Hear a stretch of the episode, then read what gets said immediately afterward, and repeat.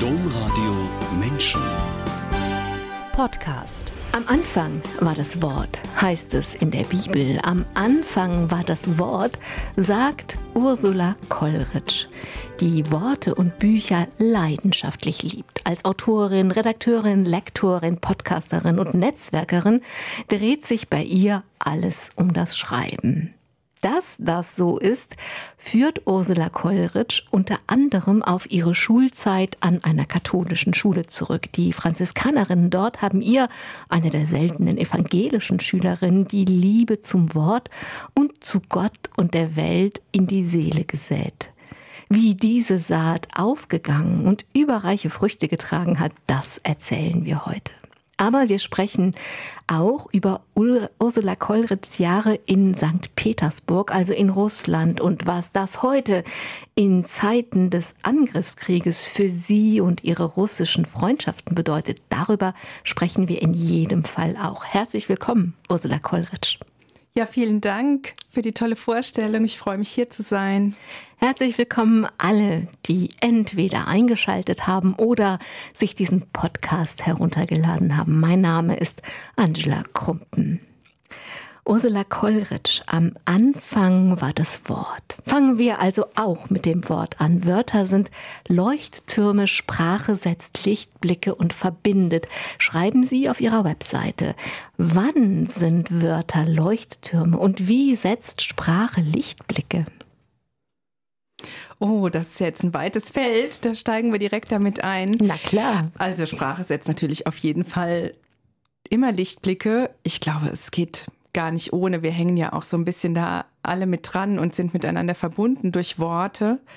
Worte machen Beziehungen, äh, wir lesen sie überall, sie sind, sie stehen auf Tüten, sie sind an allen Orten zu finden und wenn es schöne Worte sind, dann sind es natürlich Worte, die uns begleiten im besten Falle für eine lange Zeit. Genau, das ist nämlich die Frage, weil Worte sind einfach erstmal nur Worte und oft auch eine Belästigung, weil sie dann da in das Gehirn rein müssen. Da sind schon so viele andere Worte und oh Gott, ich muss schon wieder irgendwas aufnehmen.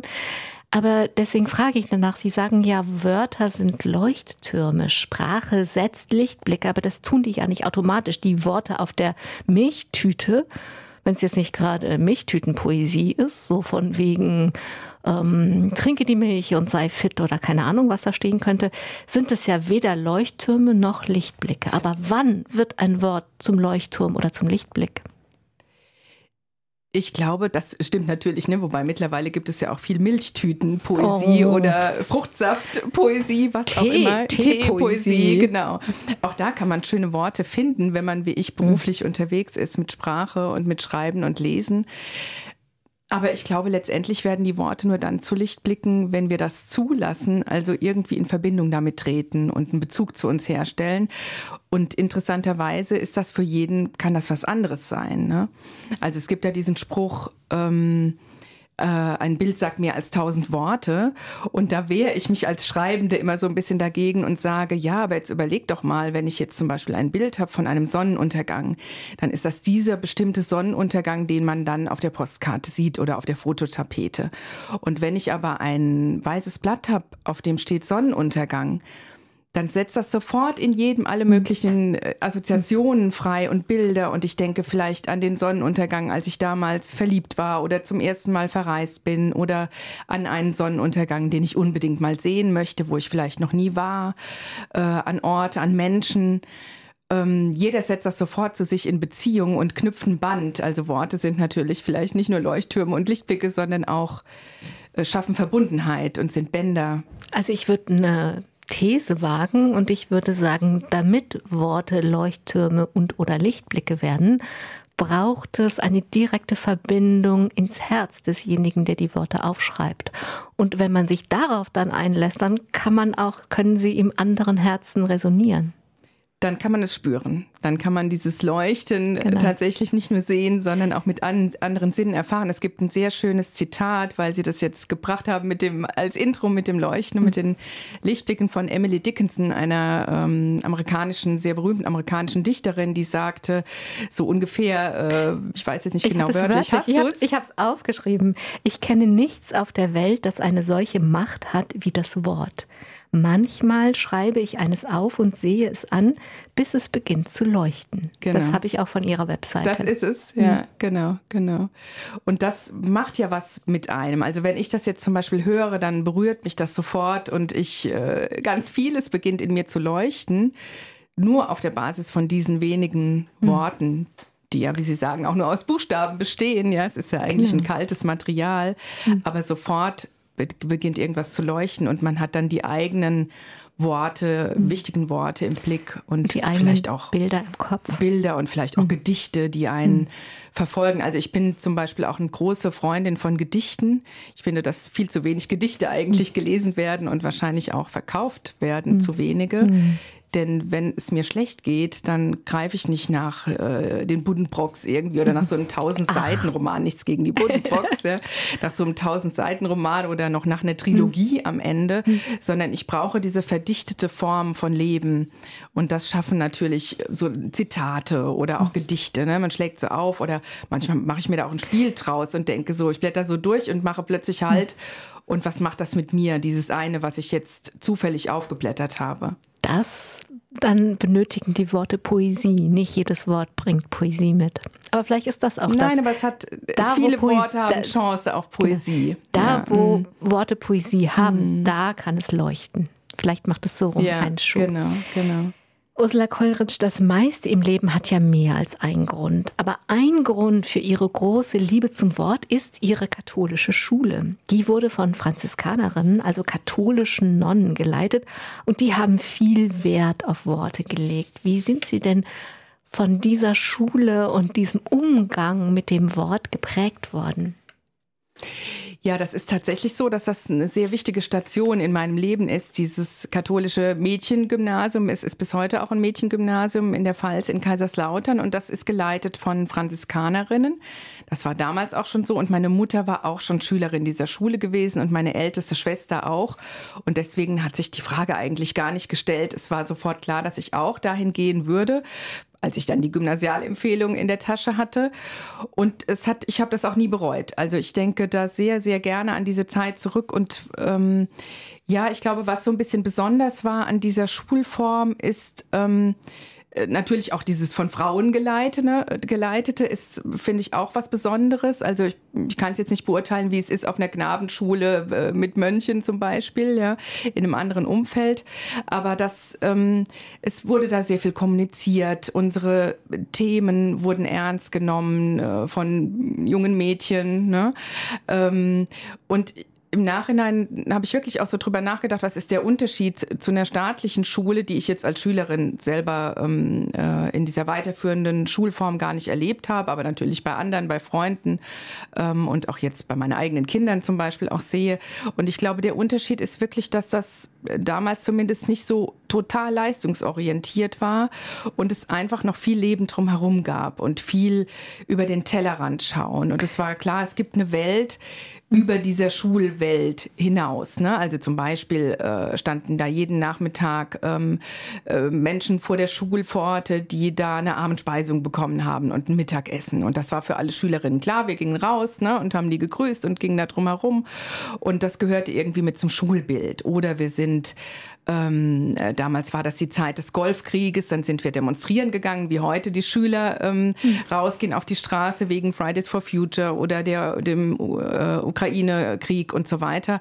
Und das war bei uns der Golfkrieg ganz großes Thema. Wir haben uns in der Aula getroffen und wir haben darüber mit Lehrern diskutiert und sind dann wirklich mit einer ganz, ganz jungen Ordensschwester, das war auch unsere Klassenschwester, die wurde später äh, Klassenlehrerin, die wurde später auch Direktorin dieser Schule und die ist dann wirklich da frisch nach dem Studium mit uns demonstrieren gegangen und hat Gitarre gespielt. Und äh, sie hatte einen Raum in der Schule, das war wie so ein kleines Büro, also wirklich ein winziges Zimmer. Und wir konnten alle immer dahin. Und sie sagte, meine Tür steht offen, die war auch nicht verschlossen. Und da gab es zum Beispiel immer Tee. Und ich liebe bis heute Tee. Manchmal denke ich, ob das von dieser Schwester Wildruth ist, die kam. Ähm, aber das ist für mich oft so ein Ruhepunkt. So, wenn ich mal so ein bisschen runterkommen muss, dann koche ich mir erstmal einen Tee. Oder wenn jemand vor der Tür steht und Hilfe braucht, dann sage ich, ist jetzt nicht aufgeräumt, aber ich habe einen Tee. Und vielleicht kommt das ja von dieser Schwester hm. Wildruth. Das kann ganz gut sein. Also ja. es gab auf jeden Fall mehr als nur, ihr müsst hier Leistungen und gute Noten bringen, also mehr als nur Bildung für den Kopf. Wissen, das ist auch wichtig, aber es gab mehr, also zum Beispiel durch die, ähm, durch die Tafel oder auch durch die Demonstrationen. Und es gab hier auch ein anderes Rollenbild von Frauen, oder?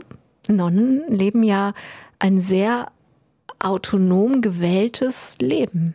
Ein sehr selbstbestimmtes Leben, mhm. auf jeden Fall. Äh, die haben auch manchmal erzählt, wie sie Weihnachten zusammen gefeiert haben. Und hm. es war ein durchaus schönes, äh, also stellt man sich jetzt so vor, vielleicht ne, im, im Kloster, dass das äh, ein bisschen tristes Leben ist. Aber wenn die das so geschildert haben, was sie an Weihnachten machen und wie sie sich zusammensetzen und was sie sich erzählen. Und dann gab es natürlich irgendwie auch mal Wein oder so. Ne? Die Franziskanerin ist jetzt auch nicht so ein total äh, strenger Orden geworden. Und ähm, das war wirklich sehr, sehr schön, wie die zusammen lebten und sich unterstützen, auch mhm. natürlich jung und alt. Ne? Zu dem Zeitpunkt mhm. gab es wirklich auch junge Schwestern, zu denen wir natürlich besonders Bezug hatten. Mhm. Die kamen frisch von der Uni. Und ich habe mir auch immer vorgestellt, wie mutig das sein muss. Ähm, denn die waren auch schon im Mathe- und Physikstudium mit äh, äh, Ordensschwestern ja. genau, unterwegs gewesen.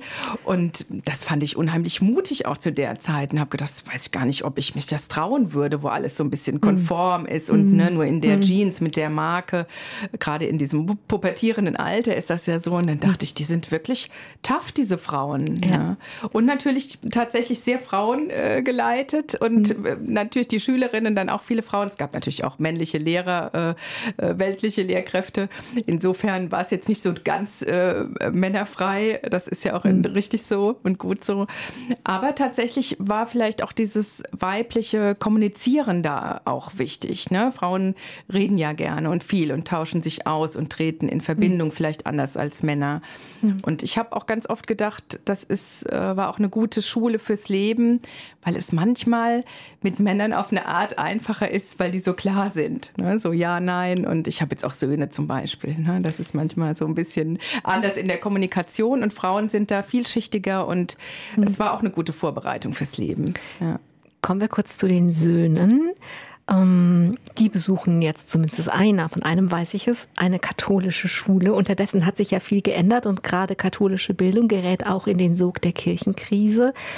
Ähm, haben Sie gezögert, Ihr Kind in dieser Gemengelage an einer katholischen Schule anzumelden oder waren Ihre eigenen und die Erfahrungen Ihrer Mutter und so, so stark, dass Sie sagen, nee, das äh, mache ich, möchte ich, wünsche ich mir für mein Kind auch?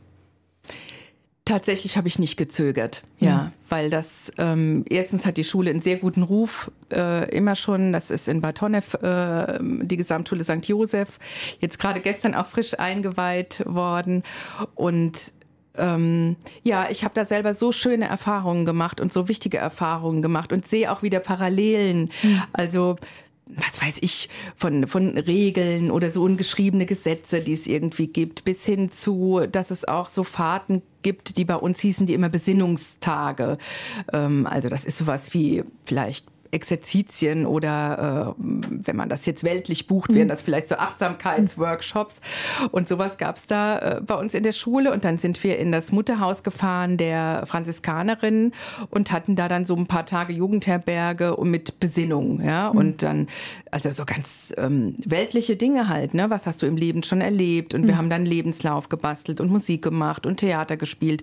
Und sowas gibt es natürlich da jetzt auch auf dieser mhm. katholischen Schule. Das ist eine gemischte Gesamtschule. Schule, also jetzt kein äh, mhm. jungen Gymnasium. Das ist auch, na, auch nochmal ein mhm. Unterschied. Und deswegen habe ich tatsächlich nicht gezögert. Ja. Ursula Kollrich, ich habe das zu Beginn schon gesagt. Sie haben ein paar Jahre in St. Petersburg gelebt. Da kommen wir gleich dann auch chronologisch ja. nochmal hin. Aber aus aktuellem Anlass, sage ich mal, seit dem Krieg gegen die Ukraine, sind ja viele Freundschaften mit Menschen aus Russland schwierig geworden. Und es ist ja auch schwierig, die verschiedenen ja, die verschiedenen Perspektiven einzunehmen. Also was, was können wir schon über Russland wissen? Wir wissen, dass es äh, ein Staatsfernsehen gibt, dass es Propaganda gibt, dass es viele Menschen gibt, die nur diese Propaganda erreicht.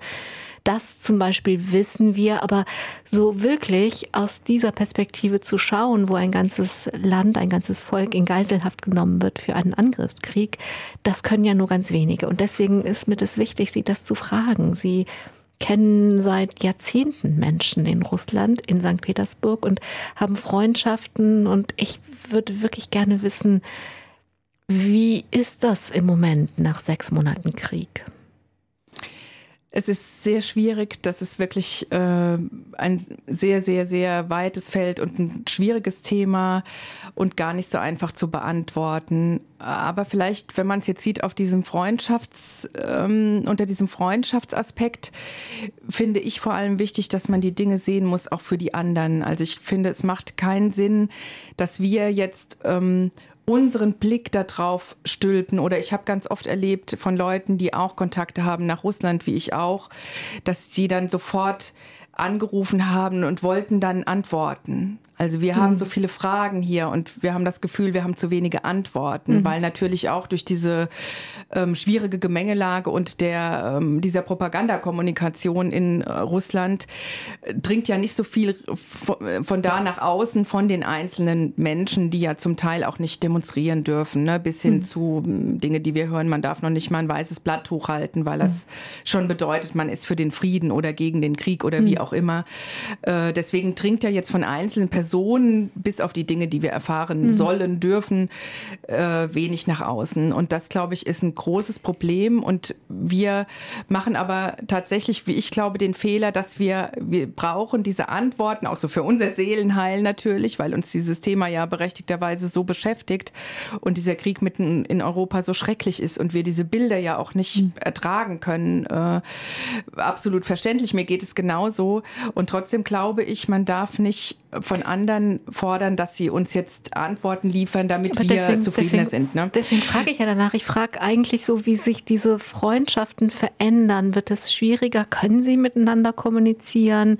In des Wortes wörtlicher Bedeutung? Also gibt es die Möglichkeit, frei zu sprechen über Kommunikation? Nee, aber die gab es auch vorher nicht. Okay. Also das ist hm. tatsächlich was, was ich auch da äh, schon erlebt habe. Also ich war ähm, zwischen 1991 und 2000 viele Jahre da, sehr viel hm. da, immer die ganzen Semesterferien da. Ne? Ich hm. komme da wirklich auf einige Jahre äh, St. Petersburger Leben und Freundschaften und das ist eine sehr westliche Stadt, immer schon gewesen. Das war so in den 20er Jahren das Paris äh, des Ostens mhm. und mit Aufbruch und Kultur und Kunst und was man sich so vorstellt.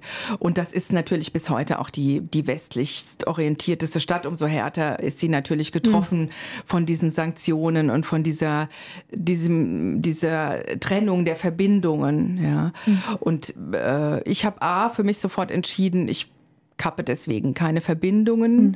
Das äh, tue ich auch nicht bei äh, Corona-Fragen zum Beispiel. Wenn andere Menschen da eine andere Meinung oder eine andere Sicht drauf haben, bin ich nicht bereit, lebenslange Freundschaften deswegen hm. ähm, über die Wupper gehen zu lassen. Hm. So pflege ich das hier auch. Und ich habe auch eigentlich nicht, ich bin nicht, habe die Freunde nicht bombardiert mit Fragen, hm. sondern habe dann ähm, kurz geschrieben, ich bin da und ich ähm, leide mit oder ich äh, ne, fühle mit und ich ähm, das ist ja schrecklich, was passiert so, ja. Und es ist nämlich nicht möglich, dass man frei darüber spricht und ich würde die auch in eine große Gefahr genau. bringen. Ja, genau. Und das sehen ganz viele Leute tatsächlich nicht oder die so mal kurz irgendwie in Russland Kontakt haben und nicht so einen jahrelangen Kontakt mhm. und eine, auch eine Vororterfahrung, dass die wirklich ganz äh, manchmal dann sagen, ach, die schreiben gar nicht zurück oder äh, ich habe angerufen und dann haben die nichts gegen Putin gesagt mhm. oder so, ne? Dass wir so, wir erwarten so. Dinge, die gar nicht möglich sind in dieser Situation ja. und deswegen höre ich auf zu erwarten, sondern ähm, gebe. Also ich, mhm. ne, ich erwarte nicht, dass ich irgendwas nehmen kann, daraus ziehen kann, sondern ich bin froh, wenn es denen einigermaßen äh, gut geht, was ja schon schwer genug ist in dieser Situation. Und dann schreibe ich oft so Sachen wie, ähm, ich weiß, wie es dir geht oder ich, ähm, ich weiß, was du sagen würdest, wenn wir uns sehen könnten. Mhm. Ja. So. Da steckt ja dann viel Ohne dass drin. ich eine Antwort mhm. einfordere. Ja. Das andere ist, finde ich, eine sehr egozentrische Sicht auf die Dinge. Also zu erwarten, dass wir jetzt da Antworten bekommen. Und, äh, es ist eine verständliche Sicht, weil die Situation ist natürlich so schwierig. Wir haben aber schon nicht so zu wissen, dass man die Menschen dann in Gefahr bringt, das finde ich schon schwierig. Ja, das ist tatsächlich so. Das war auch schon so, als ich da äh, vor Ort war. Das war ja die Zeit von Glasnost und Perestroika. Mhm. Und trotzdem waren die Menschen, die die Sowjetunion erlebt hatten. Die hätten nicht in einem Raum politisch mhm. diskutiert mit Menschen, die sie nicht 150-prozentig ja. kennen. Ja. Und das hat sich gehalten. Also dieses, diese Art zu leben und diese, dieses äh, Misstrauen, wenn man es so will, das hat sich bei den Menschen, die die Sowjetunion erlebt haben, gehalten. Ja. Ursula Kollrich, wir kommen gleich nochmal auf St. Petersburg zu sprechen, aber jetzt erstmal der Reihe nach. Groß geworden sind Sie nämlich in einem Gasthaus, das lag in der Pfalz in so einer Art Minidorf am Rand eines Dorfes. Ähm, kann ich mir das vorstellen, dieses Minidorf am Rand eines Dorfes? Ja, das ist so ein bisschen, ich sage immer, das ist so ein Mikrokosmos. Jeden, jeden gibt es nur einmal. Also wenn das so eine kleine Einheit ist, das sind vielleicht 100 Menschen äh, leben da. Das gehört natürlich offiziell tatsächlich zu einer Gemeinde, ist aber da so ein bisschen ab vom Schuss. Ja, deswegen diese Leute auf diesem Hof, nennt sich dieses Minidorf, auf diesem Hof sind aber dann halt mehrere Einheiten. Die sind so ein bisschen für sich. Es sind auch einige Eigenbrötler dabei und jeden gibt's nur einmal. Also das meine ich jetzt im Vergleich zum Beispiel zu Köln. Wir sitzen hier und gucken auf den Dom. Äh, da gibt's auch jeden nur einmal. Ja, alle Menschen sind natürlich einmalig. Jeder, jeder Jack ist anders. Ne? Jeder, jeder Jack ist anders, genau, ja, Jack also, auch. Aber äh, die Rollen sind ja. nur einmal verteilt. Ja. Ne? Es gibt ja. dann einen Gastwirt, es gibt einen Bauern, es gibt hm. einen äh, Schnapsbrenner und eine Opernsängerin und was weiß ich. Eine ne? Opernsängerin. Gibt es auch. Ja, die gibt es aber auch in Köln nicht so oft. Dieses, ich habe schon gesagt, sie, die Rolle ihrer Eltern war das mit dem Gasthaus. Und dieses Gasthaus war ihnen Schreibtisch und Wohnzimmer. Das heißt, sie haben von klein auf immer ganz viel Gelegenheit gehabt, Menschen zu beobachten, ihre ganz unterschiedlichen Temperamente, die Situationen, die Stimmungen und auch gelernt, damit umzugehen. Für manche Menschen ist das, wenn die in so einer Umgebung groß werden, später schwierig und die suchen dann alles bloß nicht sowas. Aber für sie nicht. Sie haben sich da wohlgefühlt in dieser Gaststube. Warum? Ich habe mich da sehr wohl gefühlt. Mhm. Ich äh, kann auch beides verstehen, beide Varianten. Also mich hat es ja dann auch raus in die Welt getrieben danach, schon aus diesem Mini, Mini, Mini-Dorf, mhm. aus der Enklave.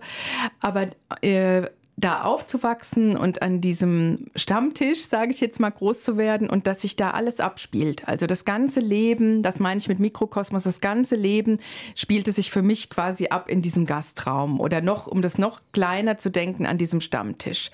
Da kamen Gäste, die meine Eltern und Großeltern schon ewig kannten. Ja, hm. das waren wirklich Freunde der Familie, ähm, die wir früher war das ja so auch dann Onkels und Tanten nannten, meine Schwester und ich sehr häufig. Oder ähm, alle kannten sich, alle wussten voneinander. Da gab es halt Themen wie Liebe und Traurigkeit und Hoffnung und neue Jobs und Freude und es wurde Theater gespielt und das war wirklich ein, eine, eine Mini-Welt in der großen Welt. Aber alles, was es auf der Welt gibt, gab es da auch, behaupte ich jetzt mal so im Nachgang. Mhm.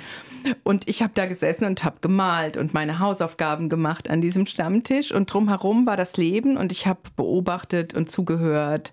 Und ähm, ja, da noch nicht geschrieben, da war ich tatsächlich noch zu jung. Aber ich glaube, das ist eine sehr, sehr wichtige Schule gewesen für mich heute als Autorin.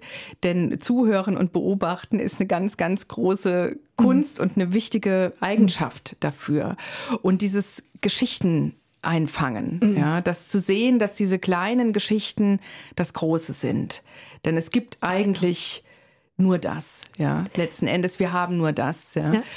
Äh, egal, ob das jetzt in Köln stattfindet oder in Tokio, in Lost in Translation, wo auch immer, es sind die kleinen Geschichten, die das Große ausmachen. Und das habe ich da gelernt. Ja. Und die Geschichten sind dann ja gar nicht klein. Jedes Mal, wenn, ein, wenn ein Herz nee. bricht, bricht ein, bricht Herz. ein Herz. Das ist genau. völlig egal, wo mhm. es das tut und in welchem Kontext es das tut. Und die Frage ist ja, bekomme ich das mit?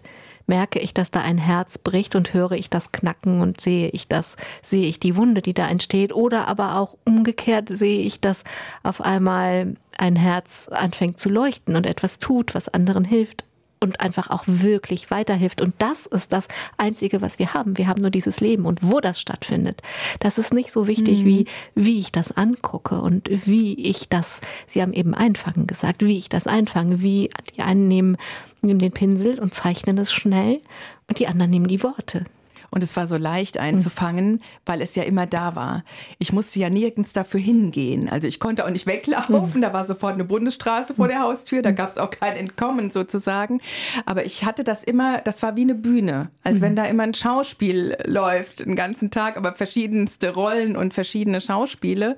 Und es war immer Programm sozusagen und das, das pralle Leben eigentlich. Ja. Zu diesem Gasthaus und dieser Zeit gäbe es noch viel mehr zu, sagen, denn es war ein Vier-Generationen-Haus. Sie haben einfach auch Frauen erlebt, die hart arbeiten und die stark sind, die viel Kraft haben. Ihre Eltern hatten nicht so viel Geld, aber sie hatten zum Beispiel immer Geld für Bücher.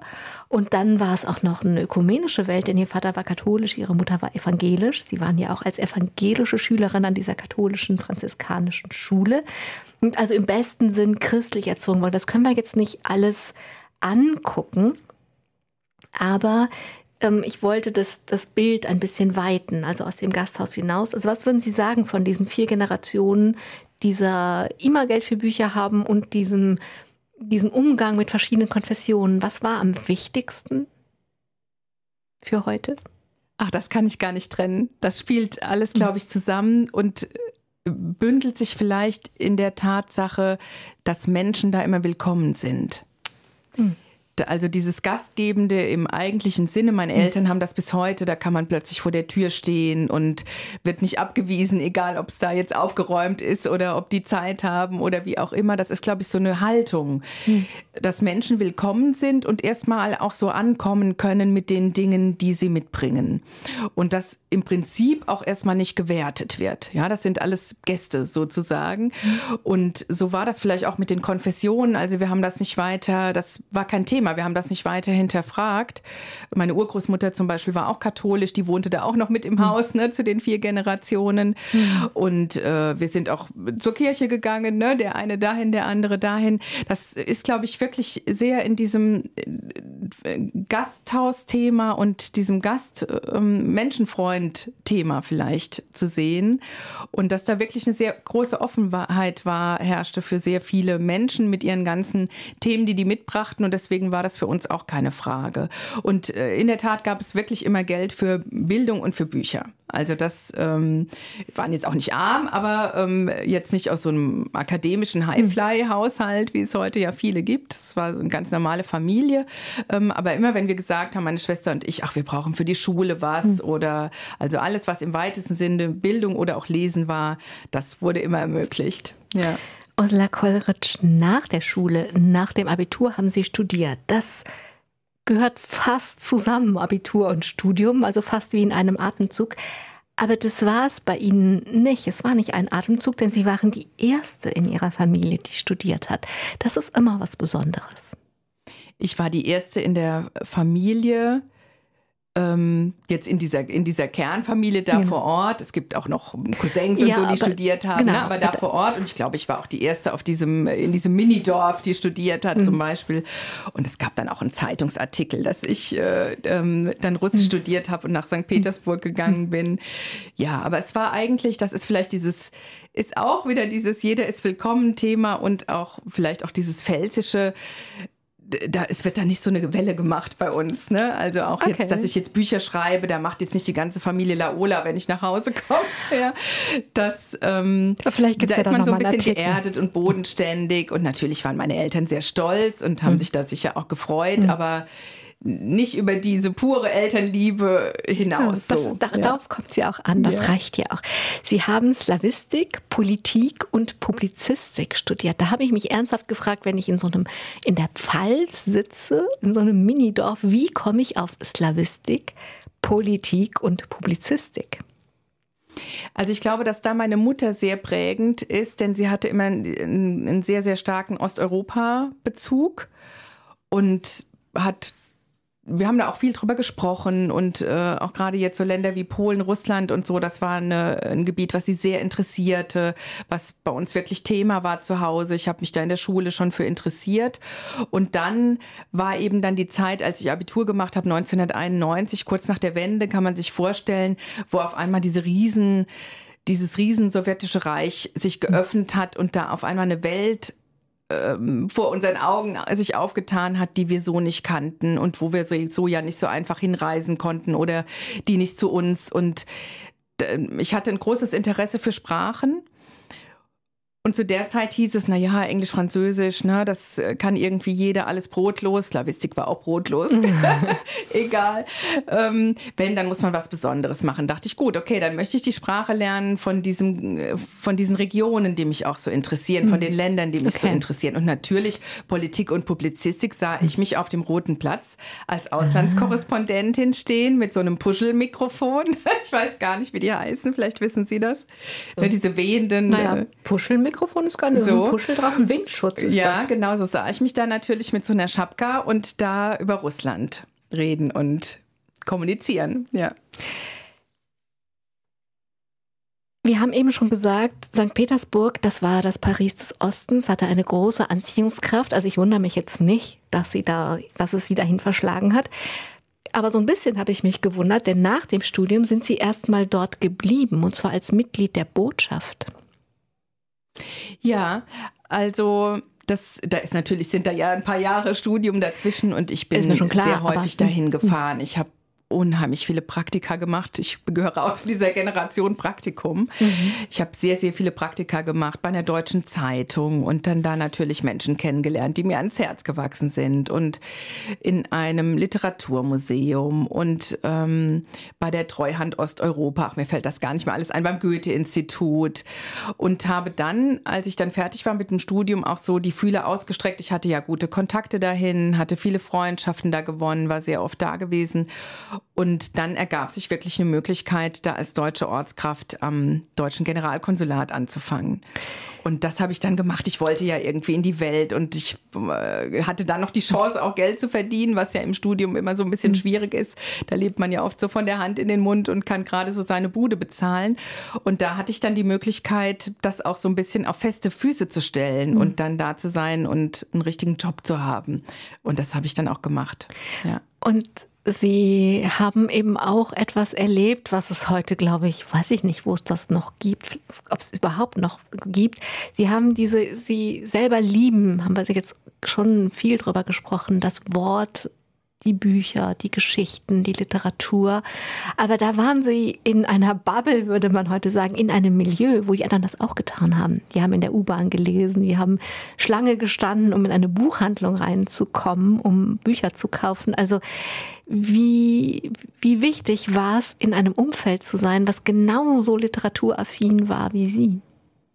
Unheimlich wichtig. Da ist natürlich all meine Interessen vom Lesen und Schreiben und Theater und dieses Geschichten erzählen ne, aus dem Gasthaus, dieses Geschichten einfangen, ist da auf extrem fruchtbaren Boden gefallen. Äh, in dem Fall ein sumpfiger Boden, auf dem diese Stadt gebaut ist. Und das ist auch so was Besonderes. Das ist eben, St. Petersburg ist so eine, ist so ein bisschen wie eine Fata Morgana. Das ist wirklich eine Stadt, die, die auf Sumpf gebaut ist. Eine verrückte ja. Idee. Wer hat denn so eine absurde Idee? Peter mhm. der Große dachte, er macht das mal. Ja, es sind natürlich auch unfassbar viele viele Menschen dabei gestorben, um diese Stadt damals zu bauen. Also ein Experiment auf dem Schachbrett entworfen, auf dem Reißbrett sagt man genau entworfen. Und das ist auch so. Also das ist wie eine große Theaterbühne. Es ist unheimlich viel Kultur, ganz viele Menschen, die sich damit beschäftigen, die in diesem Kulturbereich arbeiten. Es ist ein sehr hoher Bildungsstand natürlich. Menschen sitzen tatsächlich in der Metro und lesen Pushkin. Das habe ich jetzt so in Mainz, wo ich studiert habe, nicht erlebt, obwohl da Gutenberg äh, den da Buchdruck erfunden keiner hatte. Goethe gelesen in der U-Bahn. Selbst Goethe, glaube ich, findet man da nicht so oft im Bus. Und es war dann oft auch so ganz still, weil alle Leute gelesen haben. Und ich habe das dann wieder von außen, ich konnte ja gut beobachten aus dem Gasthaus, habe mir das dann da alles angeguckt und ich habe auch, das ist auch eine Stadt, die sehr vom Wetter abhängt. Das liegt ja direkt an der Ostsee Und da ist dann oft auch, ja, im Winter ist es richtig kalt und zugeeist. Also es wird da wirklich, ich habe da schon minus 30 Grad erlebt. Da gefrieren einen die Gesichtszüge ein. Mhm. Und natürlich ist diese Bühne ja auch für ganz viele, für ganz viel Weltliteratur ein, äh, ein Setting gewesen. Und deswegen, man geht da dann über den Heumarkt und denkt natürlich, da kommt jetzt gleich Raskolnikow äh, von Schuld und Sühne um die Ecke. Und da hat die alte Dame gewohnt. Es gibt natürlich auch literarischen Führungen. Und also ich habe diese Figuren auch wirklich so ein bisschen, die sind da für mich lebendig geworden. Ich habe das, was ich im Studium theoretisch mir mhm. erlesen hatte und mhm. erlebt hatte in den Büchern, habe ich da wirklich auch gesehen. Klingt jetzt so ein bisschen spooky, aber es, man konnte sich das so vorstellen, dass da äh, Gogols äh, Akaki Akakiewicz hieß der, glaube ich, der den Mantel suchte, dass der da durch die Straßen irrt und es geht so ein strammer Wind und ja, so war das. Sie erzählen so, dass ich gerne noch ganz lange in Petersburg verbleiben würde mit Ihnen. Aber Ihr Leben ist ja weitergegangen, Ursula Kollrich. Sie sind erst Projektleiterin und Redakteurin in einer PR-Agentur in Bonn, dann nach ihren Jahren in Petersburg geworden. Und dann mache ich noch mal einen großen Sprung.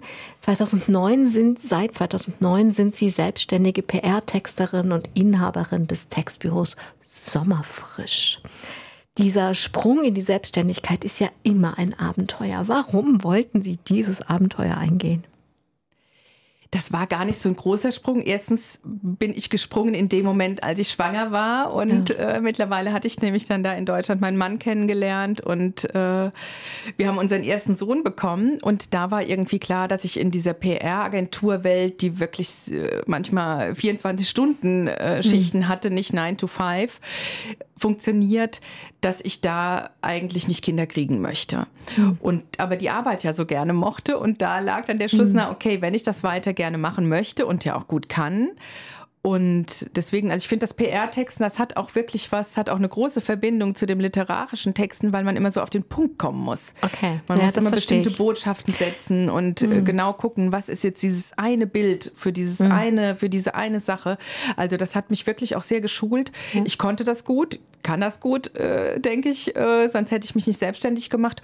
Und der Schritt in die Selbstständigkeit war deswegen nicht so groß, weil ich ja wiederum aus diesem Gasthaus kam, also meine Eltern auch schon mhm. selbstständig waren. Und ich immer dachte, na ja, ähm, ne, auch sowas zu studieren war ja eigentlich auch ein, ein mutiger Schritt, Slavistik, Politik und Publizistik, wenn es jetzt nicht direkt zur ARD auf den roten Platz führt, was mache ich denn damit? Äh, hoffentlich lande ich damit nicht im Taxi oder an der Pommesbude, haben wir immer so im Studium gesagt, mhm. ne, treffen sich zwei Slavistik-Studenten an der Pommesbude, einer innen, einer außen. Mhm. Ähm, also so Vorstellungen hatten wir da immer und deswegen dachte ich immer, na ja, für mich allein, ich werde schon mhm. irgendwie durchkommen mhm. und hatte da wirklich, musste gar nicht so einen großen. Mut aufbringen.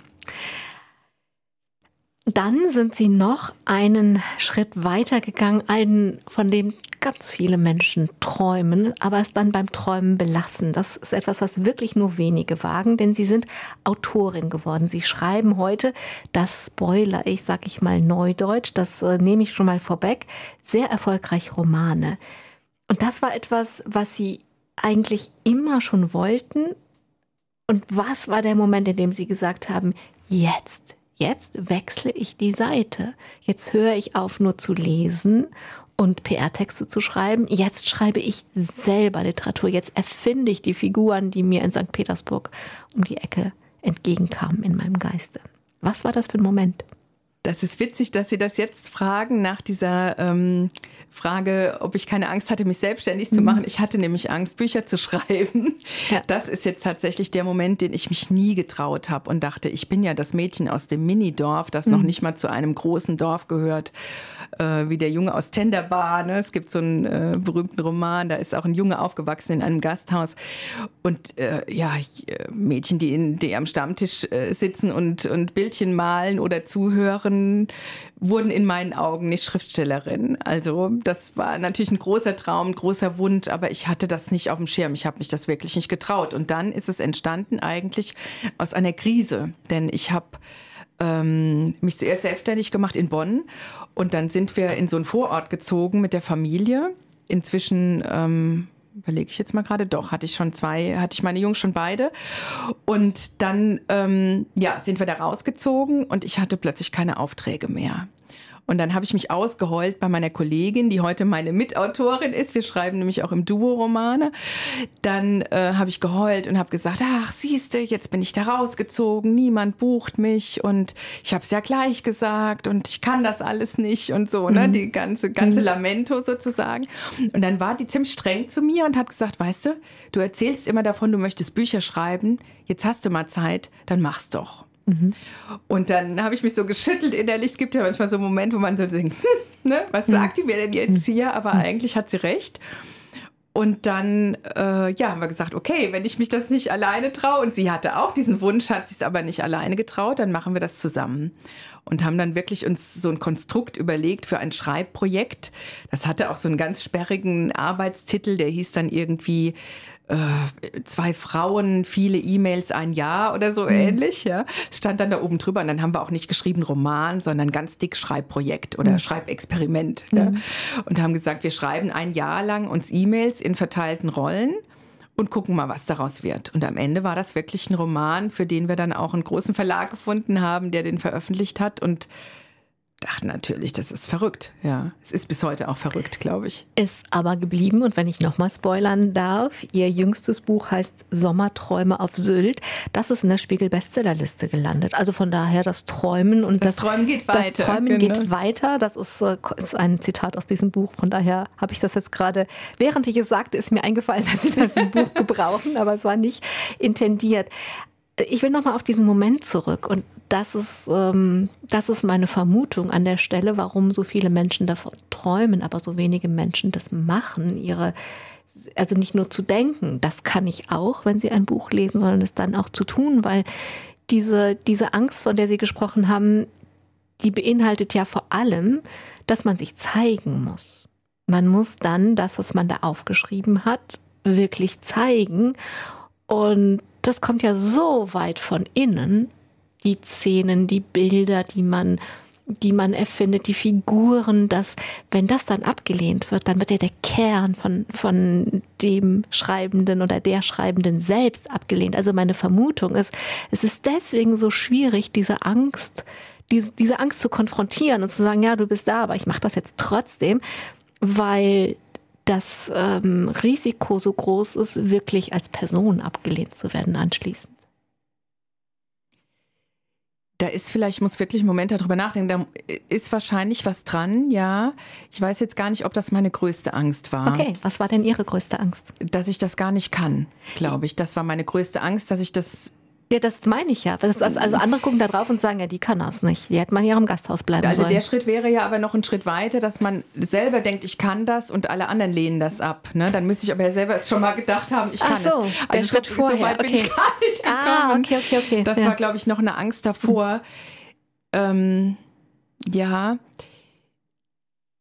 Also nochmal zurück. Ich glaube, dass ganz, ganz viele Menschen äh, Geschichten in sich tragen mhm. und dass das Schreiben wirklich eine schöne Möglichkeit ist, sich auszudrücken.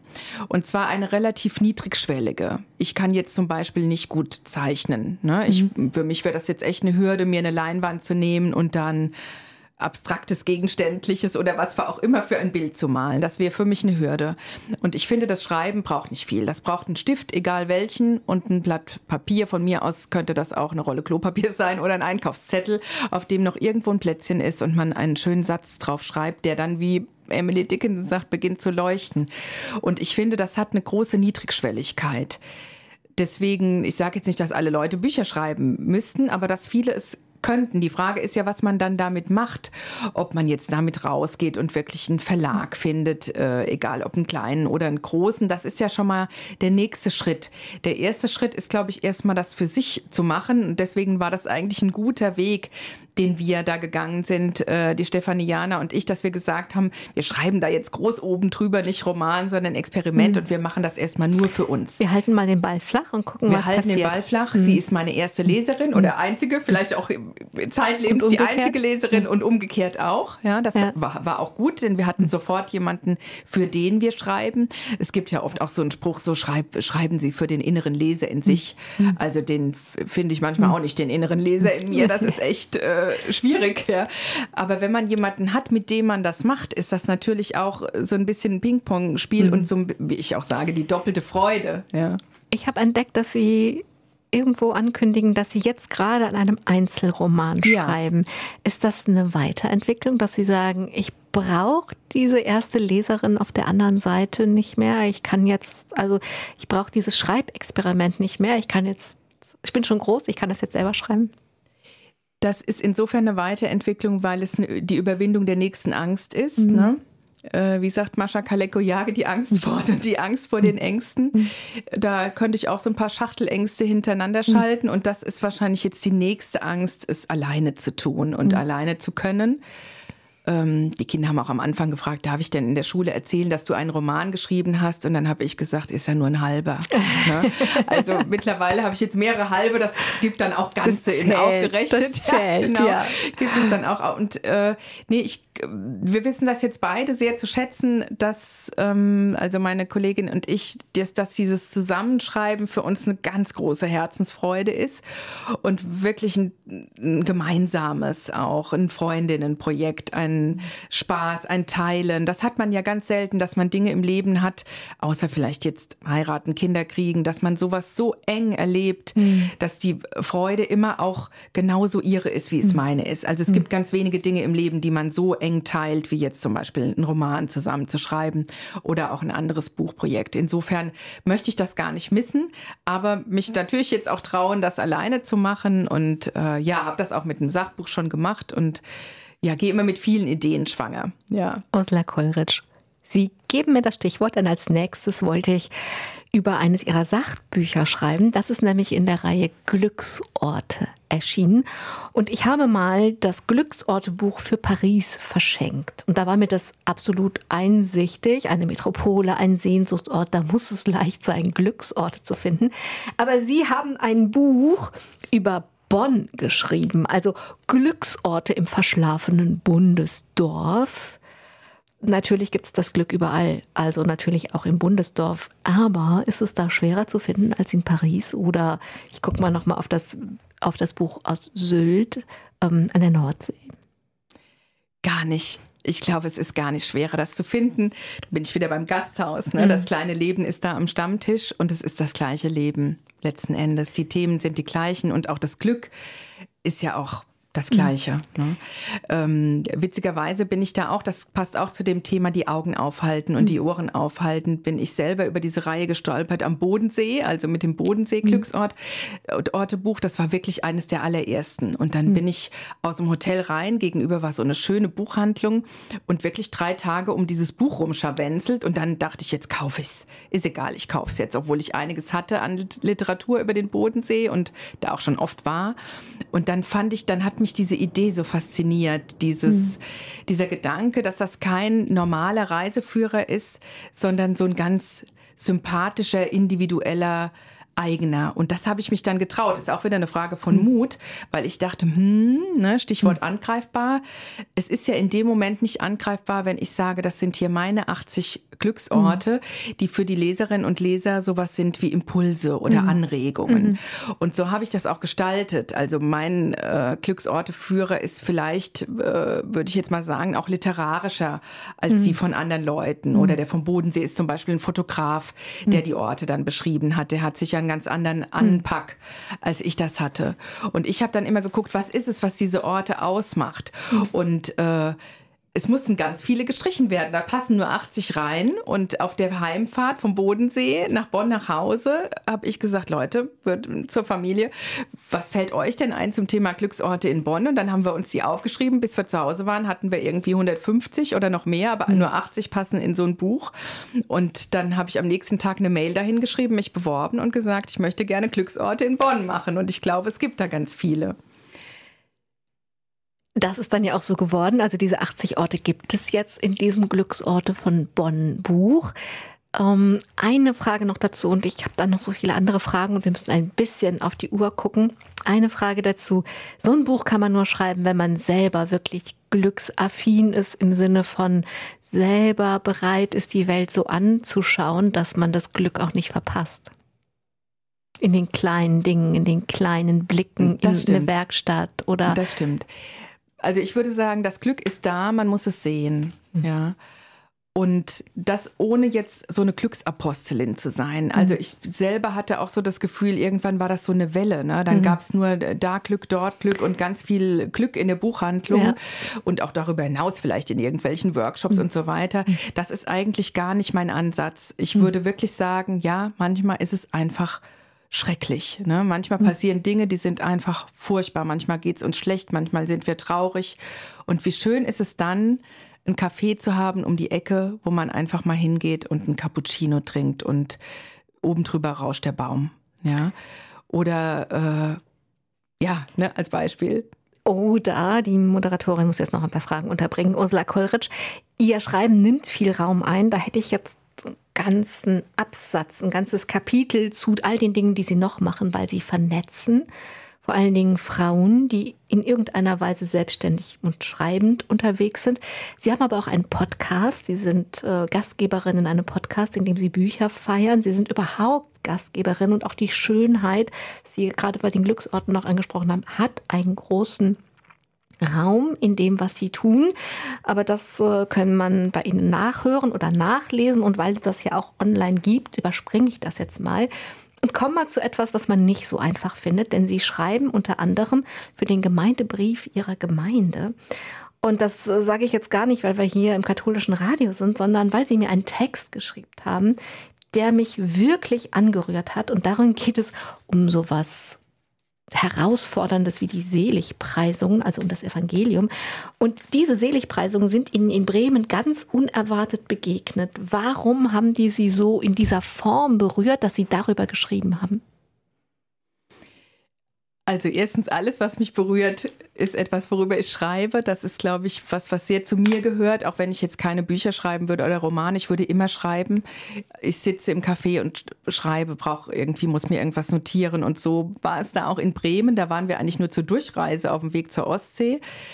Und dann kamen wir auf diesen großen Platz, wo auch, glaube ich, diese ähm, Bremer Stadtmusikanten in der Nähe stehen. Und da gibt es eine große Kirche in Bremen. Und um diese Kirche drumherum standen Liegestühle. Und auf den Liegestühlen stehen, stehen Seligpreisungen, die man jetzt so nicht vermutet und die man so nicht kennt aus der Bergpredigt in dieser Form.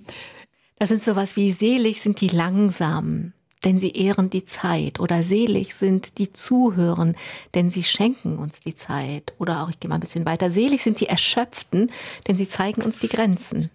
Solche Sachen standen. Genau, solche Sachen stehen da drauf. Und wir waren wirklich äh, alle vier, mein Mann, die Jungs und ich, total. Es war wirklich wie so ein Stopper auf dem Weg, diese Liegestühle, so bunte Liegestühle, wie man die kennt, so Klappdinger und da mit diesen Texten drauf. Alles, was mit Text ist, äh, spricht mich natürlich per se schon mal an, das zieht mich an, da muss ich hin und muss das lesen. Jetzt hatten wir aber das Problem, dass manchmal auch Leute drauf saßen und wir aber wissen wollte, wer da noch selig gesprochen wird und dann so, ah, könnten wir mal kurz, ne, dann mussten die erstmal ihren Popo anheben, dürfen wir mal gerade gucken, dann haben die sich wieder hingesetzt und ich fand diese Idee so großartig, mitten in diesem Stadttrubel, in, ja, das ist ja auch keine kleine Stadt Bremen, diese äh, Sitzmöglichkeiten zu schaffen und diese Nachdenkmöglichkeiten und quasi so aus voller Fahrt gestoppt zu werden mit dieser Selig-Idee, die ja auch wieder eine Gasthausidee ist, wenn man es so will, dass eben jeder da ankommen kann mit seiner Langsamkeit, mit seiner Stille, mit seinem was auch immer. Ne? Und das fand ich auch deswegen so zauberhaft. Also sie haben mir wirklich viel Material gegeben und ich hätte ganz andere Geschichten auch nehmen können, aber ich habe die genommen wirklich nochmal nicht, weil das hier das Domradio ist, sondern weil das wirklich auch äh, in meinem, in meinem Kopf ein, ein zauberhaftes Bild entstanden ist und es einfach wieder, ich komme zum Anfang der Sendung zurück, am Anfang war das Wort, das nochmal zeigt, welche Macht das Wort hat, wenn ich es einfach ganz unkonventionell in die Hand nehme und Liegestühle daraus baue und da drauf schreibe und dann die Menschen damit in Kontakt bringen. Also ich danke. Das macht ja was mit den Leuten. Genau. Also es war wirklich auch sehr eindrücklich mit den Kindern. Wir haben dann geguckt, was passt denn zu wem, was passt zu Mama, was zu Papa. Äh, ein Sohn ist so ein ruhiger zum Beispiel und dann steht da, selig sind die Stillen, denn hm. Äh, ich hm. weiß es jetzt nicht mehr hm. auswendig. Und das hat so was mit uns gemacht. Wir waren wirklich ganz gerührt und haben dann auch uns so selber zugeordnet oder nochmal umgesetzt. Ne? Und letzten Endes ist wurscht, ist, wir waren immer selig, egal Sie auf welchem immer Selig. Wir waren immer selig. Ich will ja. Sie eigentlich gar nicht stoppen, aber ich muss Schluss, weil wir haben noch nicht mal mehr eine Minute Zeit. Aber meine Sendung hört nie auf ohne einen Wunsch. Was wünschen Sie sich? Oh Gott. Noch. Dann bleibe ich bei den Seligpreisungen, dass ganz, ganz viele sich selig fühlen in nächster Zeit. Ursula Kollratsch, ich danke Ihnen für diese vielen Anregungen und nochmal dieses Bewusstmachen. Am Anfang war das Wort, welche Kraft das Wort hat, dass sie leuchten. Und ich glaube, heute leuchtet es ein bisschen aus dem Äther. Und wenn da steht, selig sind die Erschöpften, denn sie zeigen uns unsere Grenzen, dann gibt es niemand, der nicht selig ist, weil alle dazu gehören. Ich danke Ihnen, Ursula Kollritt. Ich danke allen, die zugehört haben. Mein Name ist Angela Krumpen. Finden Sie Ihre Art, um selig zu sein und vergessen Sie das Wort nicht. Domradio Menschen. Weitere Informationen finden Sie auf domradio.de.